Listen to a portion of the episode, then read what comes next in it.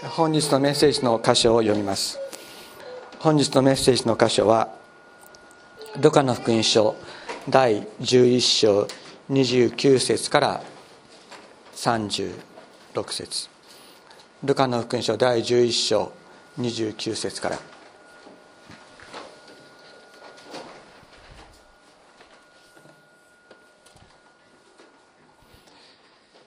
さて群衆の数が増えてくるとイエスを話し始められた。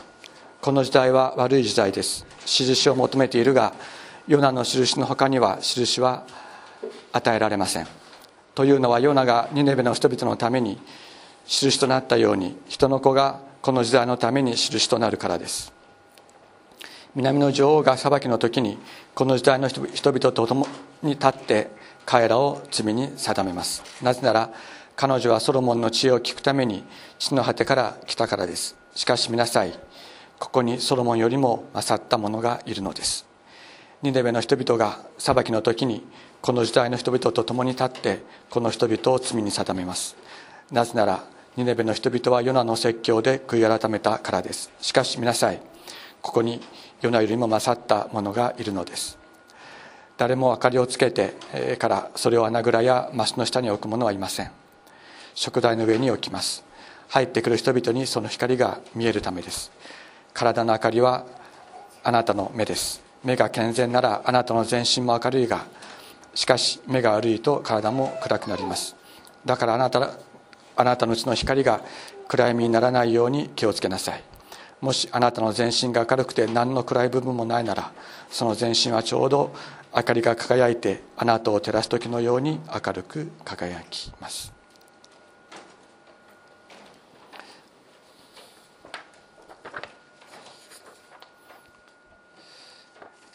今日の礼拝から2012年のアドベント高端節の礼拝が始まっていきます。アドベントというのは日本語では対抗節待つ、えー、降るですね。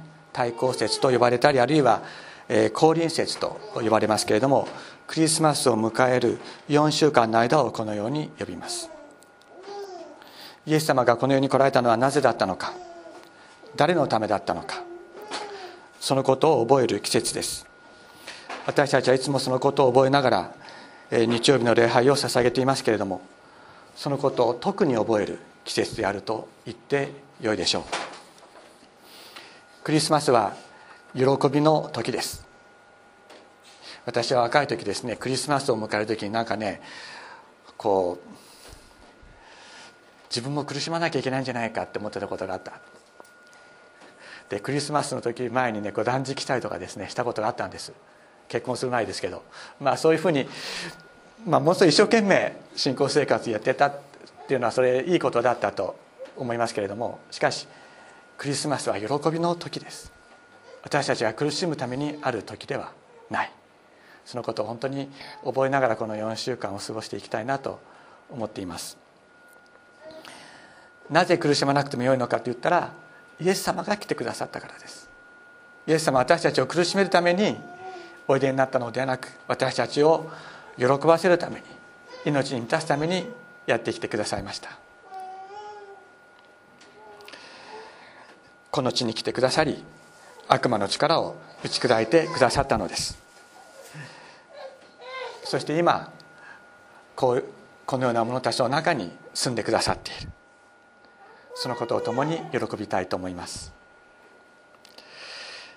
今日私たちは先週に引き続きルカの福音書を読んでいますけれどもこの箇所からもまた私たちはイエス様がなぜこの世に来てくださったのかということをその意味を知ることができます。イエス様はご自分が祈っておられた祈りを弟子たちにも祈るようにとお教えになりました。それが主の祈りでありますけれども私たちはそれを数週間にわたって丁寧に学びました。そして今日読んだ箇所がその主の祈りの箇所に続いて記されているということは決して偶然ではありません。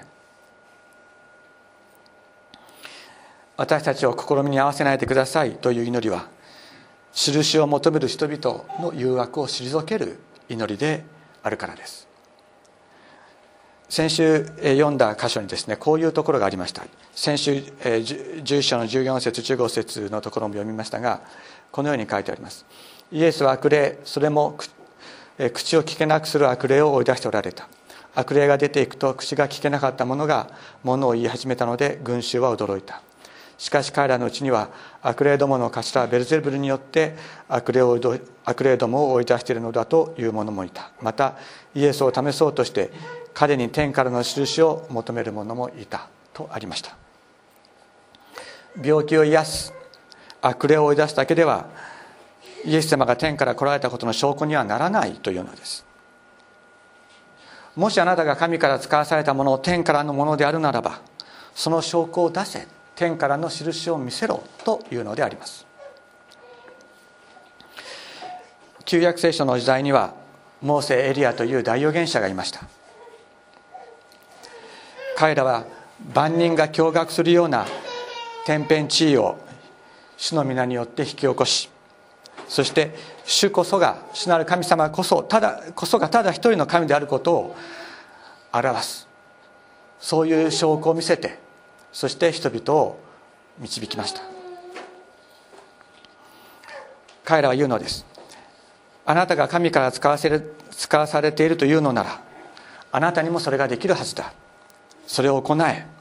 そうすれば信じるからというのです。しかしイエス様はそれを行われません。なぜでしょうか？できなかったからでしょうか？そうではありませんでした。人が驚愕するような天変地異を引き起こす。そしてそれによって自分が神の子であることを証明する。それはイエス様が伝道を始めになった時からの悪魔の誘惑であったのです。ルカの福音書4章9節にこういう言葉があります。また悪魔はイエスをエルサレムに連れて行き神殿の頂に立たせてこう言った。あなたが神の子ならそこから飛び降りなさい。神は見つかりたちに命じてあなたを守らせるともあなたの足が石に打ち当たることのないように彼らの手であなたを支えら支えさせるとも書いてあるからです。と言いました。エルサレムには大勢の人たちがいます。そこに礼拝にやって人々がやってくるからですね。その頂に立ってそこから飛び降りそして見つかりたちの手によって支えられ空中を飛ぶようにしてですね地に地上に降り立ったらみんながあなたを神のことを認めますよ。みんながあなたの前にひれ伏しますよ。そうすれば神の国を作るのも簡単ではないですか。そういう方法であなたが神の子であることを示したらよい。あなたにはそれができるんだから。それが悪魔の誘惑でありました。皆さんはどう思われるでしょうか。ここ20年ほど日本では宗教は危ない。宗教には近寄らない方がいいという声を聞くようになりました。それはカルト的信仰宗教破壊的カルト宗教が出てきて信者をマインドコントロールしてその人生を破壊するという出来事が次々に起こったからです。今も引き続き起こっているのです。そのほとんどのところで教祖と言われる人たちにはですね超人的な力があると言われているのです。中にはですね空中を浮かんでいるのを見たというそういう人がいたりする。人を騙すために嘘の目撃証人を作ってまで自分を偉く見せようとするのが新興宗教の教祖と呼ばれる人たちであります。しかしイエス様はそういうことは行われない。それを行えば人は驚き自分を恐れるでしょう。自分の言うことを聞くでしょう。自分の前にひれ伏すでしょう。しかしそれによって人が救われることはないのです。神の御子が自分自身を神の子であると証明する方法は何か。それはイエス様にとって最も重要な事柄でありました。神の子の自己証明は人を救うその一点にありました。人を救うそれが神の子の自己証明であったのです。それ以外のことは何もない。そのことを考えながらイエス様はいつも祈っておられたのです。試みに合わせないでください。試みに引きずられることがないようにしてくださいとイエス様ご自身が祈っておられた。そしてイエス様が到達した答えは何だったか。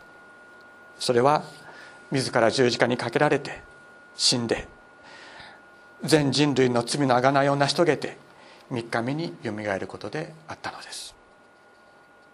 今日の箇所でイエス様は言われました。この時代は悪い時代であると。印を求めているがヨナの印の他には印は与えられない。というのはヨナがニネベの人々のために印となったように人の子がこの時代のために印となるからだとおっしゃいました。ヨナというのは旧約時代の預言者です。紀元前900年頃からメソポタミにはメソポタミアにはですねアッシリアという帝国が台頭してきました。もう暴虐と残虐の限りを尽くして周辺の国々を飲み尽くしていく。まさに悪の権下とも言うべき国がですねアッシリアでありました。イスラエルイスラエルも圧迫を受けてやがてアッシリアに滅ぼされます。その首都がニネベという町でありました。イエス様がヨナの印と言われたものが何であったのか今日はヨナ書を開いてその、そこを聞き取りたいと思います。ではヨナ書ですね。ちょっと開いてみましょう。ヨナ書は旧約聖書の1514ページです。1節からあ1章から4章までありますがそれぞれ、えー、1章まで1章の最後まで読んで少しお話をし2章読んで少しお話をし3章読んで4章読んで少しお話をするという形で進めていきたいと思います。それではまず、えー、第1章。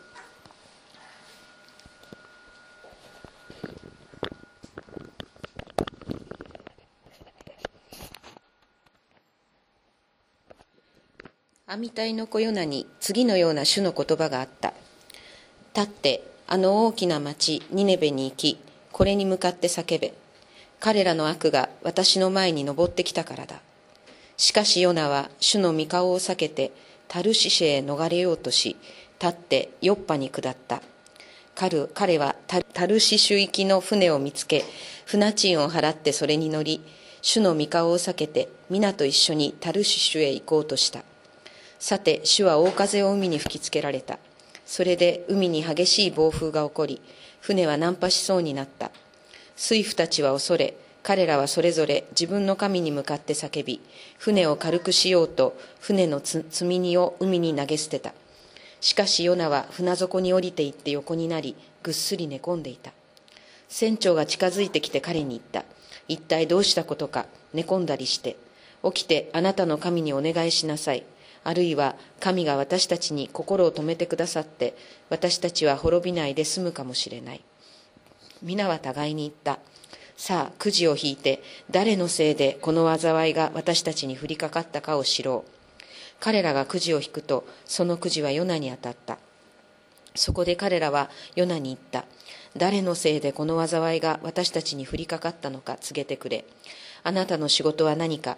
あなたはどこから来たのか？あなたの国はどこか一体どこの民か。ヨナは彼らに言った。私はヘブル人です。私は海と陸を作られた天の神主を恐れています。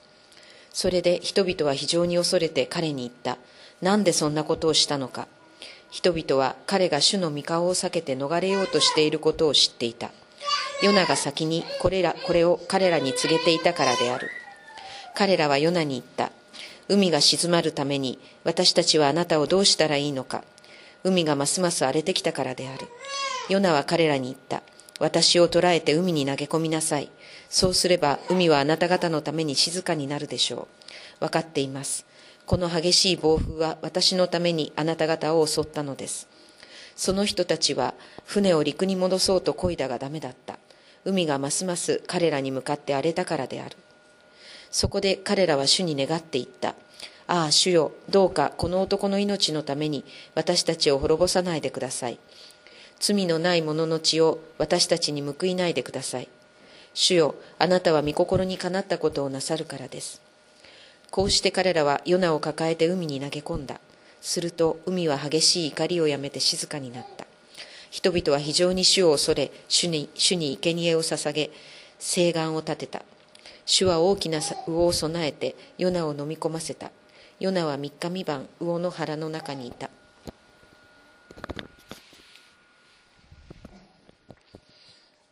主の預言者の中でヨナほど内的に屈折し主に反抗した人はいません。彼は当時の世界帝国アスリアの首都ニネベに行ってその罪を糾弾するようにとの命令を主から受けます。しかしヨナは主の命令を拒否して地の果てタルシシというのはニネベとは反対側です。反対側にある地の果てにまで行こうとして逃げていくのです。それは迫害を恐れたからではありませんでした。これから読んでいくと分かりますが最後の章に書いてあります。ヨナはニネベの人々が罪を指摘されて悔い改めて主の救いがニネベにもたらされるようになることを知っていたというのです。悪魔を崇拝してきた人々に主の使い救いがもたらされるもたらされるそのために使わされるなんてもうありえないと彼は思った。そういう思いが彼にありました。ニネベは滅ぼされるべきであって救われるべきではない。それがヨナの思いであったのです。人は自分の思いが思いが最善であると思いがちです。そして神様が自分の考えた最善通りに動いてくれることを望みます。自分を苦しめる者を裁き滅ぼしてくださいと望むこともあるでしょう。しかし神様の愛は深く大きく私たちの思いをはるかに超えるものです。私たちの理解を超えるものであります。自分の思いと神様の身思いとが違っている時に私たちは神様が分からなくなり神様から離れていこうとする傾向があります。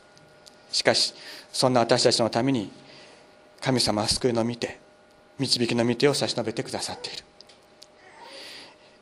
ヨナを乗せた船は遭難しその原因となったヨナは海に投げ込まれてしまいます。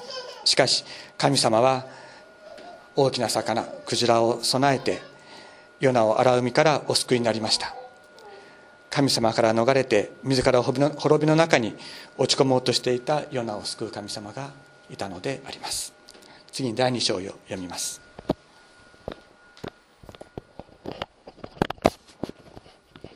ヨナは魚の腹の中から彼の神主に祈っていった。私が苦しみの中から主にお願いすると主は答えてくださいました。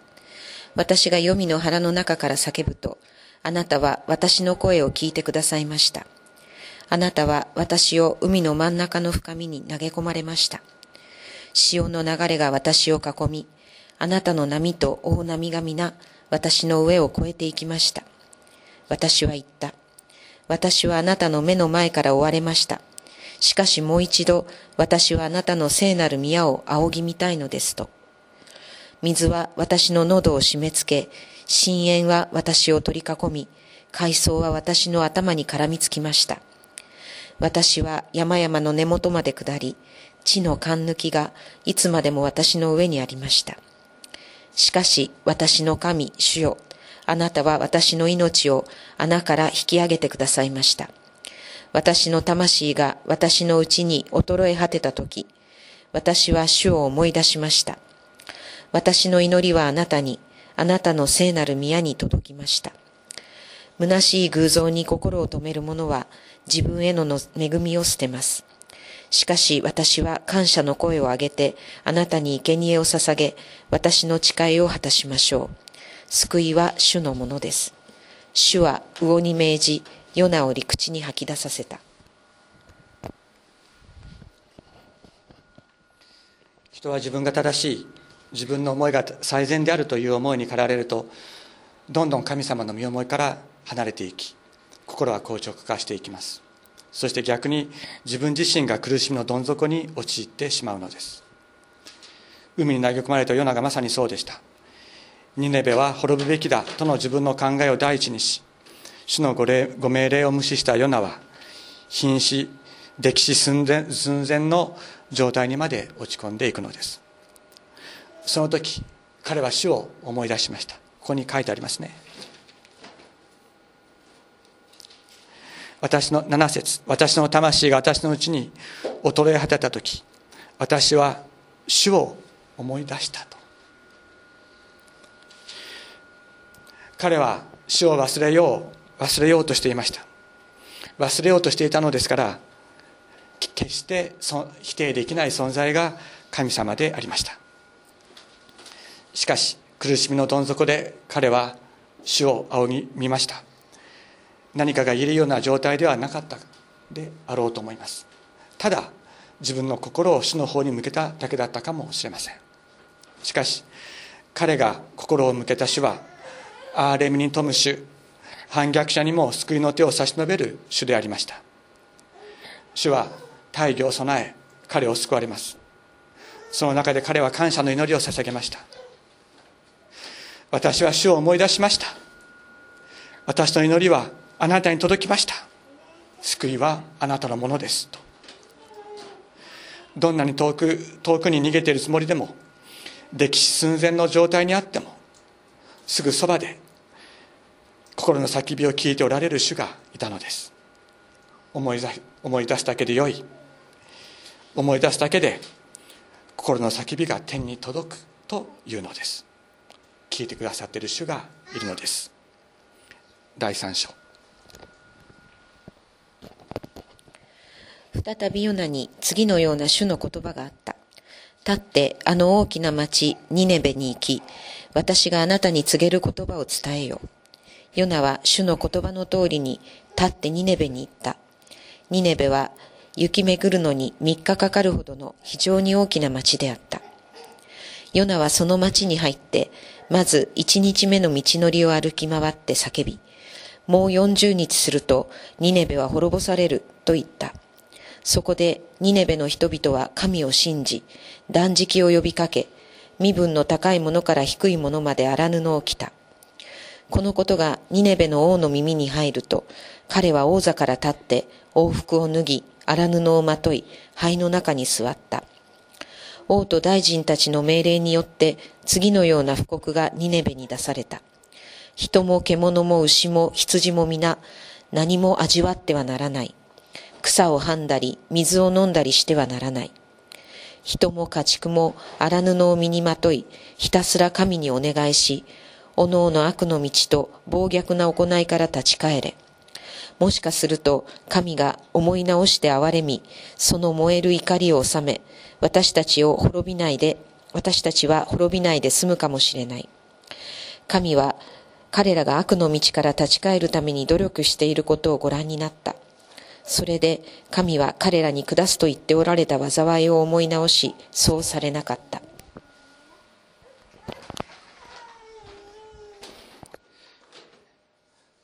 海の深みから救われたヨナ彼に再び主の言葉がありました主はヨナに以前命じられたと同じ働きをお与えになりました。それはニネベがその罪のために滅ぼされるというメッセージを伝えることでありました。今度はヨナは主の命令に従いニネベに行って主の言葉を告げ知らせます。あと40日でニネベは滅びると。するとニネベの人々は身分の高いものから低いものまでさらに王まで全員が荒布をまとって断食し悔い改めて神を信じるようになった。彼らはそれまで偶像礼拝しか知らなかった。そういう人たちです。ですから彼らの悔い改めの方法やお祈りの方法は聖書の基準聖書のやり方から考えるとずれたところがあったに違いないと思います。しかし彼ら主は彼らの努力をご覧になったと書いてあります。外に現れる形式よりも彼らの心を主はご覧になった。そして彼らは憐れみ滅ぼさないとお決めになりました。私たちは主の救いを得るために聖書のやり方に100%従った悔い改めと信仰告白が必要であると極端に思い込んでしまっているかもしれません。そしてしかしですねそれまでに聖書に触れたことがない人にとってそれは難しいことだと思います。しかし主は彼らの彼らが自分なりの方法で悔い改め悪の道暴虐の道から離れようとした。その努力と心を見て滅ぼされなかったという言葉に私たちは目を留める必要があると思います。聖書の基準を大切にすることは本当に必要です。しかしその基準に満たさない基準に満たないものもそういうものにも主の歩みは届くということを知ることそれはもっと大切なことかもしれません第4章ところがこのことはヨナを非常に不愉快にさせた。ヨナは怒って主に祈っていった。ああ、主よ。私がまだ国にいた時にこのことを申し上げたではありませんか。それで私ははじめタルシシュへ逃れようとしたのです。私はあなたが情け深く、憐れみ深い神であり、怒るのに遅く、恵み豊かであり、災いを思い直されることを知っていたからです。主よ、今どうぞ私の命を取ってください。私は生きているより死んだ方がましですから。主は仰せられた。あなたは当然のことのように怒るのか。ヨナは町から出て町の東の方に座り、そこに自分で仮小屋を作り、町の中で何が起こるかを見極めようとその影の下に座っていた。神である主は一本の遠駒を備え、それをヨナの上を覆うように生えさせ、彼の頭の上の影として、ヨナの不機嫌を直そうとされた。ヨナはこの遠駒を非常に喜んだ。しかし神は翌日の夜明けに一匹の虫を備えられた。虫がその遠駒を噛んだので、遠駒は枯れた。太陽が昇った時、神は焼けつくような東風を備えられた。太陽がヨナの頭に照りつけたので、彼は衰え果て、自分の死を願っていった。私は生きているより死んだ方がましだ。すると神はヨナに仰せられた。この遠駒のためにあなたは当然のことのように怒るのか。ヨナは言った。私が死ぬほど怒るのは当然のことです。主は仰せられた。あなたは自分で骨折らず、育てもせず、一夜で生え、一夜で滅びたこの遠駒を惜しんでいる。まして私はこの大きな町、ニネベを惜しまないでいられようか。そこには右も左もわきまえない12万以上の人間と数多くの家畜とがいるではないか。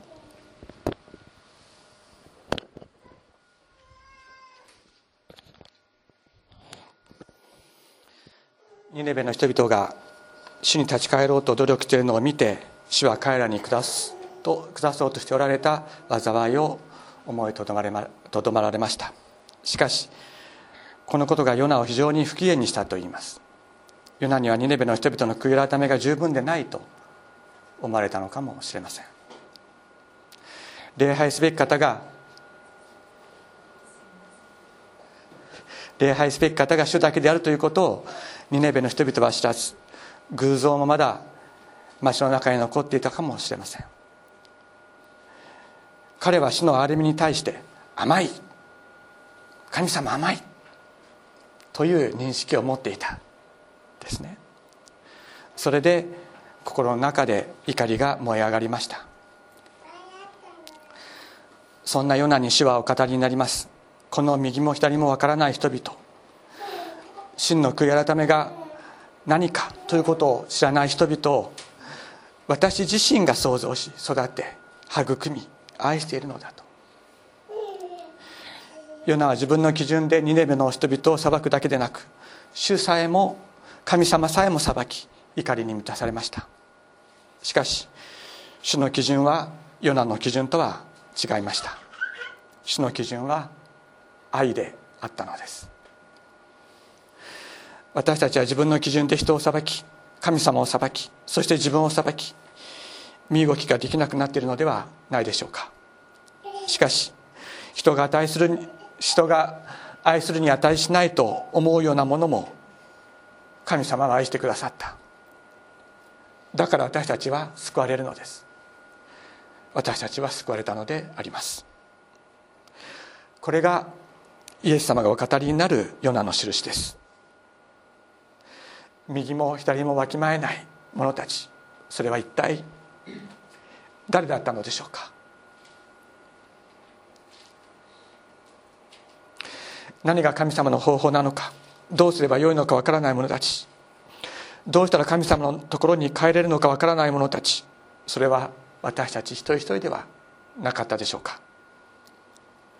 しかし神様の言葉を聞き聖書の言葉を聞き自分の過ちに気がつき主の道を歩みたいと思った時にこんな者たちを憐れみ慈しんでくださる神様の圧倒的な愛と命が私たちに注がれ私たちは救われたのです。この神様の愛この圧倒的な愛がこの悪の時代に示される天からの印であります。イエス様はこれを十字架と復活によって実現なさいました。それがこの時代に与えられたヨナの印であります。これがイエス様が神の子であることの証明であるのです。人全ての人に捨てられ全ての人に否定され殺される。全ての人の罪私の罪あなたの罪がイエス様を殺したのです。しかしそういう者たちのために血を流し罪の贖いを成し遂げることがイエス様が神の子であることのただ一つの証明であったのです。ここに神の愛があるのです。悪魔の力を打ち砕く神の愛の力がここに表されたのであります。私たちにはイエス様によってもたらされた天からの印が見えているでしょうか。イエス様は言われました。あなたの目が健全なら体全体が明るいと。ここで言う目というのは体の目のことではありません。単数形で書かれています。ギリシャ語では単数形で書かれています。ですからこれは心の目霊の目を意味します。また健全と訳されている言葉は一つとかですね単純というそういう意味であります。あなたの霊の目が一つであるならつまりあなたの霊の目が一つのものこの神様の愛神様ご自身を見つめているならあなたの存在全てが明るいとイエス様はおっしゃったのです。その一つの目が窓となりイエス様の光が私たちの存在全体を照らすからであります。私たちの心にはいくつの目があるでしょうか？私たちの心には目がいくつあるでしょうか？私たちの目は何を見ることを願っているのでしょうか？神様でしょうか？お金でしょうか？暮らしぶりでしょうか？人の称賛でしょうか？あるいは芸術などの美しいものでしょうか？あるいは音楽でしょうか？私たちの霊の目が心の目が本当に見たいと思っているただ一つのものは何でしょうか？神様がただ一つの目を持って私を見つめようと私を求めようとおっしゃる時に私たちも一つの霊の目を持つものになりたいと思います。どうしたら一つの目を持つことができるようになるのか。私たちにはその方法はわからないでしょう。私には分かりません。しかし耳も右も左もわからない。ニネベの人たちが神様からの救い滅びの警告を聞いて悔い改めた時にあふれる恵みを注いで彼らを慈しみ許し救われた神様は一つの目を開いてくださいと祈る私たちの祈りの声に耳を傾けてくださらないでしょうか。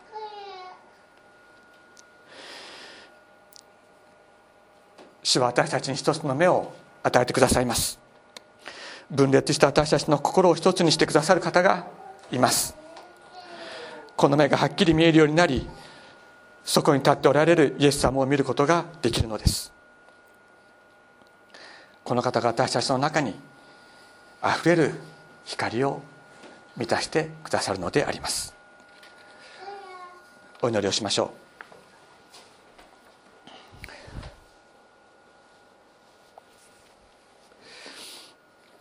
エペソビテの手紙にこういう言葉があります。あなた方は以前は暗闇でしたが今は主にあって光となりました。光の子らしく歩みなさい。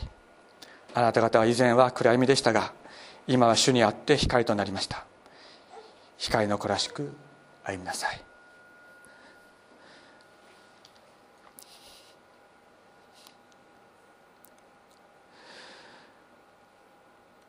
天皇お父様。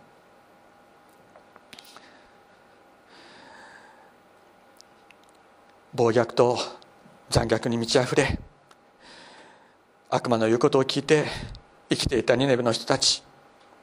そういう人たちに注がれたあなたの慈しみと愛を思い私は見舞いにひれ伏します。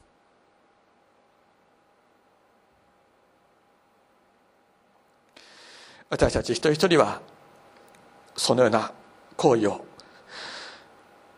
目に見える行為を行って行ったことはありませんがしかし私たちの心はただ一つのあなたを見ようとせずたくさんの目を持ってたくさんのものを追い求め欲望に振り回されて生きてまいりました。今主イエス様ニネベに注がれた以上の愛と慈しみをあなたは十字架の贖いによって成し遂げ私たちに注いでくださいました。どうぞ私たちにただ一つの目を与え十字架にかけられたあなたを仰ぎ望むことができるように復活なさったあなたを見ることができるように私たちにただ一つの目をお与えください。あなたの光を全身全霊で受けて本当に喜びと感謝に満ち溢れてこの地上を歩んでいくことができるようにあなたの御心をこの地に表す働きをすることができるように私たちをお助けください。心から感謝して尊いイエス様のお名前によりお祈りいたします。アメン。